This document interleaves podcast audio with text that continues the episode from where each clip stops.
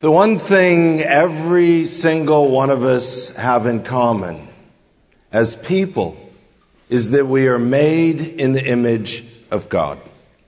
And as people made in the image of God, we all have legitimate longings and desires. In a sense, there's something within us that feels like we were made for something more than this. We long for the world as God intended it to be. One of the big challenges is that many people, in seeking to satisfy those longings and desires, drift down a path that only leaves them wounded, disappointed, broken, disillusioned, confused, bored. Those longings and desires can lead us into disaster because we're seeking to satisfy them with the things of this world. John writes in his gospel, These things are written that you might believe that you might believe that Jesus is the Christ, and in believing you might have life.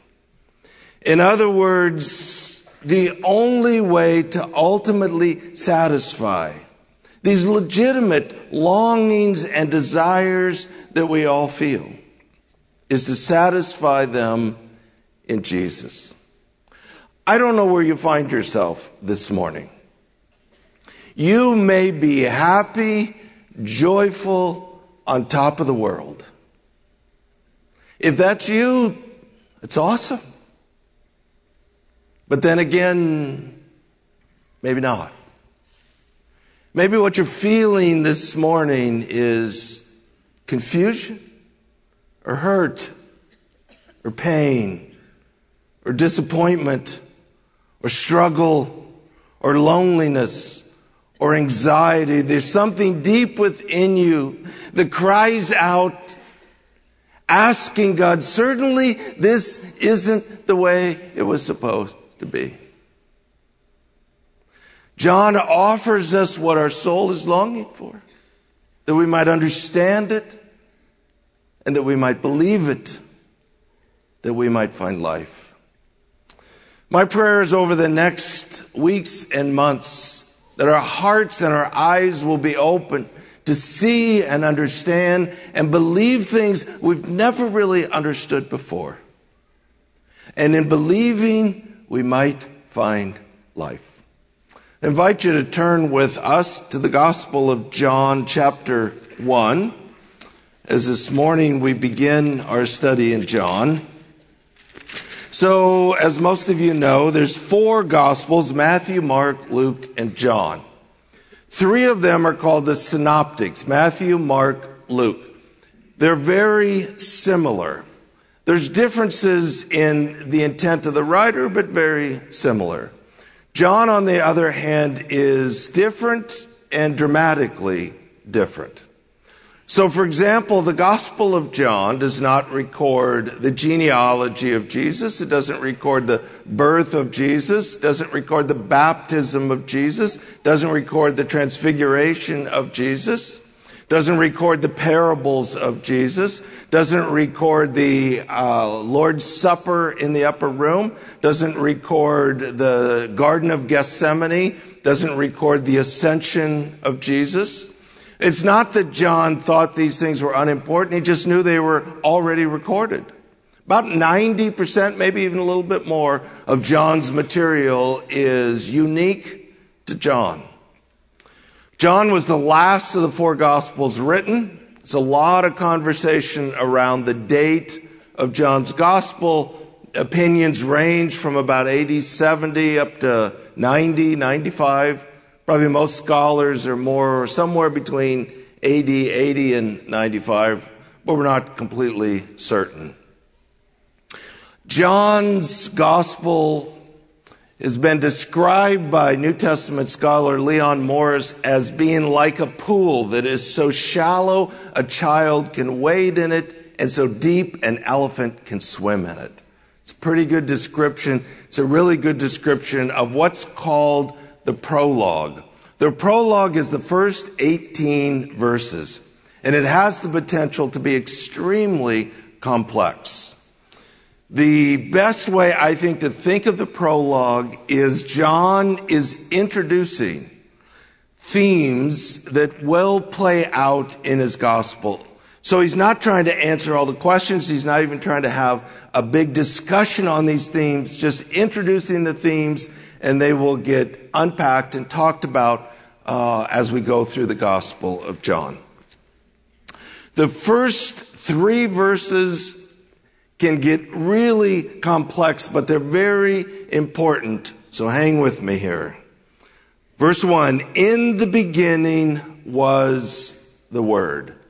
As soon as we hear that, that language is familiar if we've read our Bibles. It's almost identical to Genesis chapter 1, verse 1. As a matter of fact, in the Hebrew Bible, the name of the book of Genesis is actually named in the beginning. So John is referring to the fact that before there was time, before there was a universe, before there was anything, there was God. Genesis 1 1, in the beginning, God. The universe did not self create. Just the language is nonsensical. If you don't exist, you can't create yourself. There has to be some sort of a cause that has just always been, that has caused all else to be. We refer to this as the uncaused cause. In the beginning, God. If you think of Genesis 1 as the language of creation, then you might think of John chapter 1 as the language of the new creation or the recreation, which will be a major theme in John's gospel. In the beginning was the Word. It's the Greek word logos. There's a lot of discussion about this word. Some of it gets really complex and confusing. The Greeks had a concept of the Logos, and so did the Hebrews. Without getting into all that, I think we can be pretty confident that John's background for the term was Hebrew, and specifically the Hebrew Old Testament. The idea is that the word, just words, think of it that way, are an expression of me. So if I speak words, that means I exist. So there's already this concept of self existence, and because I exist, I express myself. That's the word. So forever, God has existed. He expressed himself in the word, in the Logos. In the Old Testament, Genesis 1 tells us God spoke the universe into place. The Word of God is not just God offering His opinion. It actually has causal power. There was nothing, God spoke, and there was something. So that's the Old Testament Hebrew understanding of Logos, and I think that's what Peter's referring to. In the beginning was the Word. And the Word was with God. So again, very carefully worded. Literally could be translated, the Word was face to face with God. So there's two parts to this. One would be equality. It's not saying the Word was hanging out with God. Face to face means equal with God, but distinct from God. You don't stand face to face with yourself. So we understand that the Bible teaches this wondrous, mysterious, confusing doctrine of the Trinity. God is one God, manifested in three persons God the Father, God the Son, God the Holy Spirit. For eternity past, for all eternity, there was just God living and delighting in relationship with Himself until the Word of God. God spoke the universe into place. So at this point, we would have a clear understanding this word, this logos, has to be one of the members of the Trinity. In the beginning was the Word, and the Word was with God. And the Word was God. Some false teachers say the Word was a God, implying one God among many. It's helpful to understand, first of all, the Greek language has no indefinite article. It has no a. So that's not what it says. It also has the definite article, the, but it's not used here. The language is very careful and it's very precise. And the word was with God and the word was God. So if it said the God, that's not the point being made. The point being made is the Word was with God and was God. So again, if you think of the concept of the Trinity, it's a complex discussion. There is one member of the Trinity that's described as the creator God of Genesis 1, equal with God, with God, fully God in every way. Which then he summarizes in verse 2 He was in the beginning with God.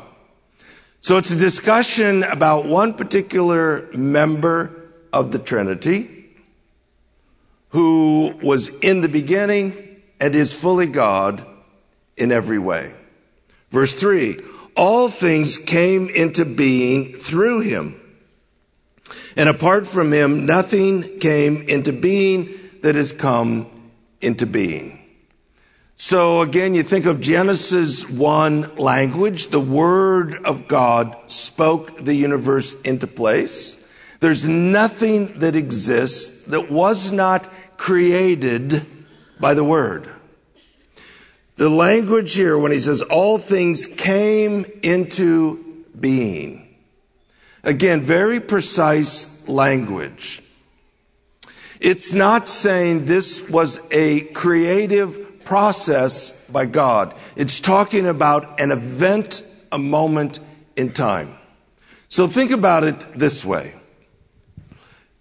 There are people who create, who are artists, who are construction workers, who are architects, who are cooks and chefs, however that makes sense to you, that, that creative expression. Essentially, what you're doing is you're taking material that already exists, and with that, you're creating something more. That's not what this is saying. God did not take something that already existed and make it into something else. The idea is there was nothing and he made something. Something came out of nothing other than God. That's what he's saying there.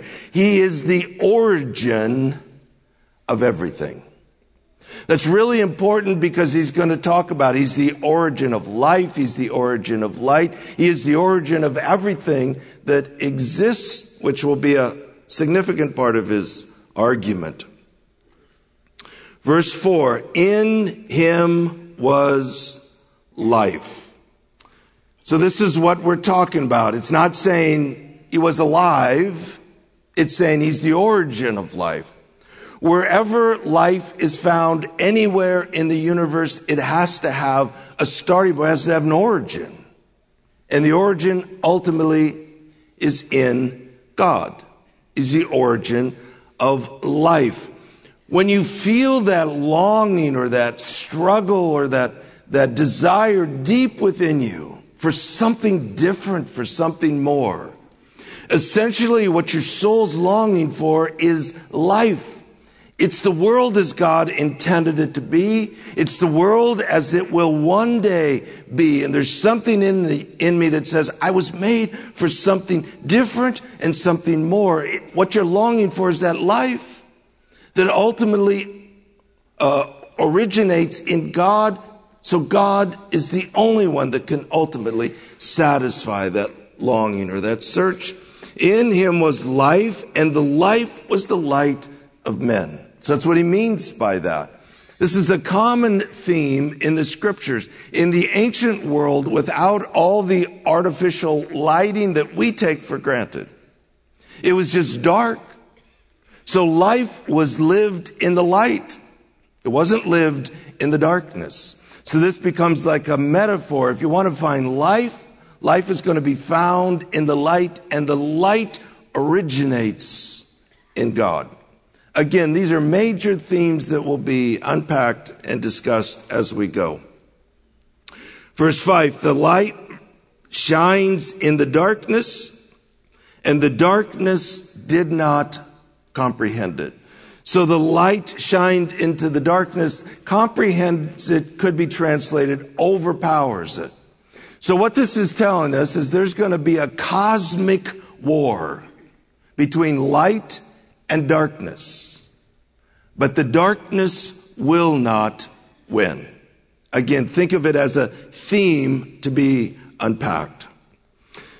Verse 6 There came a man sent from God. That would mean he's a prophet whose name was John, John the Baptist. He came as a witness to testify about the light so that all might believe through him. So God sent a prophet.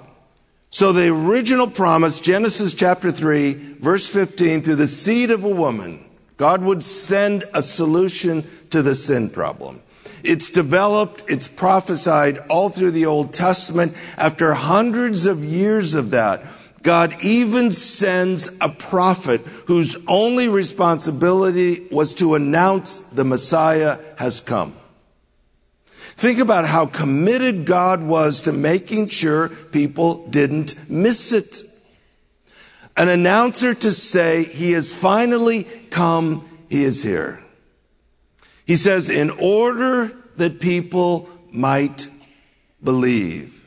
This is John's big message. This word believe is used 93 times in John's gospel. He told us in chapter 20, these things are written that you might believe. And in believing, you might have life in his name. Verse 8, he was not the light, but he came to testify about the light. Some scholars think the reason John put that in there is even by the time John wrote his gospel, there were still those who were followers of John the Baptist, but not yet believers in Jesus. That may be the case. There's hints of that in the book of Acts. So just a reminder, John wasn't the light. He came to announce the light. Verse 9, there was the true light, which coming into the world enlightens every man. This is not to say every person believed. It's to say the light was there for those who choose to believe it. Very similar to Paul in Romans chapter 1 when he says, God has made himself evident through creation. And because God is so evident in creation, no one can ever say they didn't know there was a God. Very similar way. Jesus came to earth, God in the flesh, in order to shine his light. The evidence, the message, it's there for those who choose to believe it. That's what he means there. He was in the world. It's a bit of a play on words. He was in the world and the world was made through him. So it's the world he made and the world of people essentially did not know him. So he entered into the world he created, but the world of people whom he created did not know him. He essentially then says it again, verse 11. He came into his own, grammatically meaning his own possession, and those who were his own people did not receive him. So again, he came into the world that he made and owns, but the people in the world simply did not receive him. Again, a key word for John. Receive simply means to invite in. Think of the imagery of Jesus standing knocking at the door. The door needs to be opened and Jesus is invited in. That's the word receive. Verse 12, but as many as received him, some did. To, though, to them he gave the right to become children of God. Children, literally born ones of God. Again, if you think of Genesis 1 as creation, then think of the Gospel of John as new creation or recreation, born again, which again is a theme that will be unpacked in John's Gospel. This idea he gave the right. It's not the power, it's not, that's not really a good translation. He gave the right or the authority. Think of it this way. There are many religions all over the world, and many of them use the language that they're children of God. You hear people that say, oh, I'm, I'm not religious, I'm spiritual. They often use the language, they're children of God. So I can tell you this morning that I'm a child of an alien. I can tell you I'm anything. But that doesn't make it so. What John is saying is there are people whom God has given the right to call themselves God's children. Who are those people? Those who believe, there's John's word, in his name. His name would be like the sum total of his person and work. Everything that he's going to talk about in this gospel. Verse 13, who were born, so how does this happen? Who were born not of blood, blood meaning nationality or ethnicity. The Jews thought they were children of God because they were Jews. He said, no, it doesn't work that way. So in essence, it doesn't matter this morning if you're black or white, doesn't matter if you're Middle Eastern or Asian, just doesn't matter. Has nothing to do with that. Not of blood, nor of the will of the flesh meaning human effort, not by religious activity, not by good works, not by good performance, doesn't have anything to do with that. Nor of the will of man. Man there is male. So it's referring to a husband. So a husband wants offspring, a man wants offspring, he gets married and has offspring with his wife. John say, no, it's not like that either. How does it happen? There's nothing you can do to make it happen. How does it happen? But of God. And John will unpack that as we move through his gospel. Now, I want you to get this in your head of what we talked about in the first three verses. Before there was anything, there was God. God the Father, God the Son, God the Spirit, living and delighting in himself as eternal God. And then the Word spoke the universe into place. There's nothing that has been made that was not made by this God. Then verse 14. And the Word became flesh. I'm sorry. What? The eternal creator of the universe, a God so powerful, he spoke the universe into place, took on human flesh, and became a man. The first big thing John's asking you to believe and he will make his case through his gospel. Is that the God of the universe at a point in time actually entered into human history and became a man. And the word became flesh and dwelt. Literally, the word is pitched a tent, could be translated and tabernacled among us. It's a reminder of all these old covenant pictures, reminding us of the promise of a Messiah. We talked about this when we went through Hebrews. The tabernacle sat in the middle of the Hebrew people, and the glory of God rested in the Holy of Holies. It was about the bread, it was about the light, it was about the incense, it was about the altar.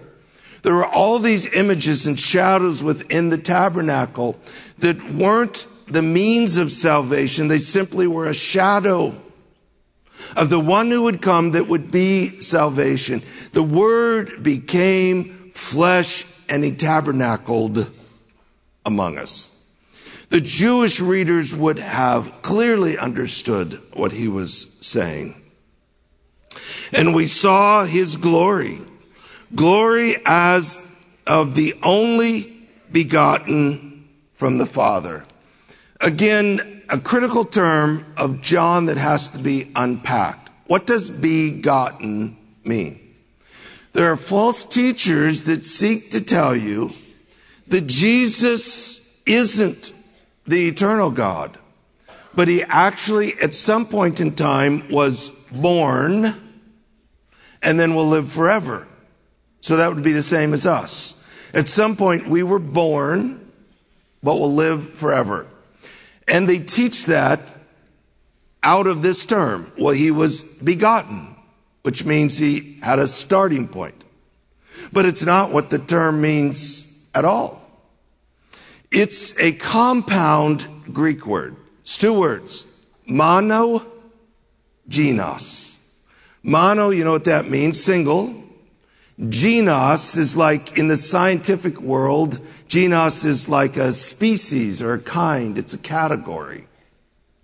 Only species. So, in essence, unique, one of a kind, only one eternal Son of God. The Word that was made flesh. As of the only begotten from the Father, full of grace and truth. John testified about him and cried out, saying, This was he of whom I said, He who comes after me has a higher rank than I, for he existed before me.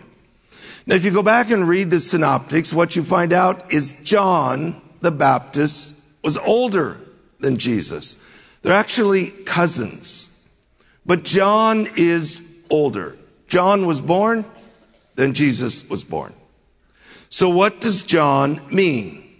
John is referring to what we refer to as the pre-existent Christ. In other words, John's already told us this. The beginning point of Jesus was not when he was born from Mary. He is the eternal God of the universe, the Word that created all that is. So John the Baptist is saying, He's greater than me because He existed before me. He's the eternal creator God, now having taken on human flesh. For of his fullness, we, that be all of us who have believed, we have all received and grace upon grace. For the law was given through Moses, grace and truth were realized through Jesus Christ. Again, a major theme will be this collision between those of the old covenant that won't let it go and the grace and mercy of Jesus as he ushers in the new covenant. This clash between the old and the new will be a major theme. Verse 18 No one has seen God at any time, meaning God in all his glory. The only begotten, there's our word, monogenes, the only one of a kind, eternal Son of God, who is in the bosom of the Father, equal with God, he has explained him. That word explained is the Greek word from which we get our English word exegete. So we talk about uh, the exegetical idea. We talk about exegetical preaching. It just means to interpret or to reveal out of the text. So the eternal Son of God, the Word of God, took on human flesh in order to exegete God to us, to reveal God to us. Again, a major theme in the Gospel of John. So, this is the introduction of many of the major themes that will be unpacked and talked about in John's Gospel. The first big thing that John is asking us to believe is that the eternal God of the universe, the creator of all that exists, at a point in time actually took on human flesh and became a man in order to reveal God to us that we might have the life that our souls long for. It's a remarkable opening to the gospel. My prayer is in the weeks and months ahead for all of us. Our eyes will be open to things we've never seen, we've never understood, that we might experience life in a deeper, more fuller way than we've ever known before. One additional note is one of the highlights every year is our baptism service. It happens typically once in the fall, once in the spring.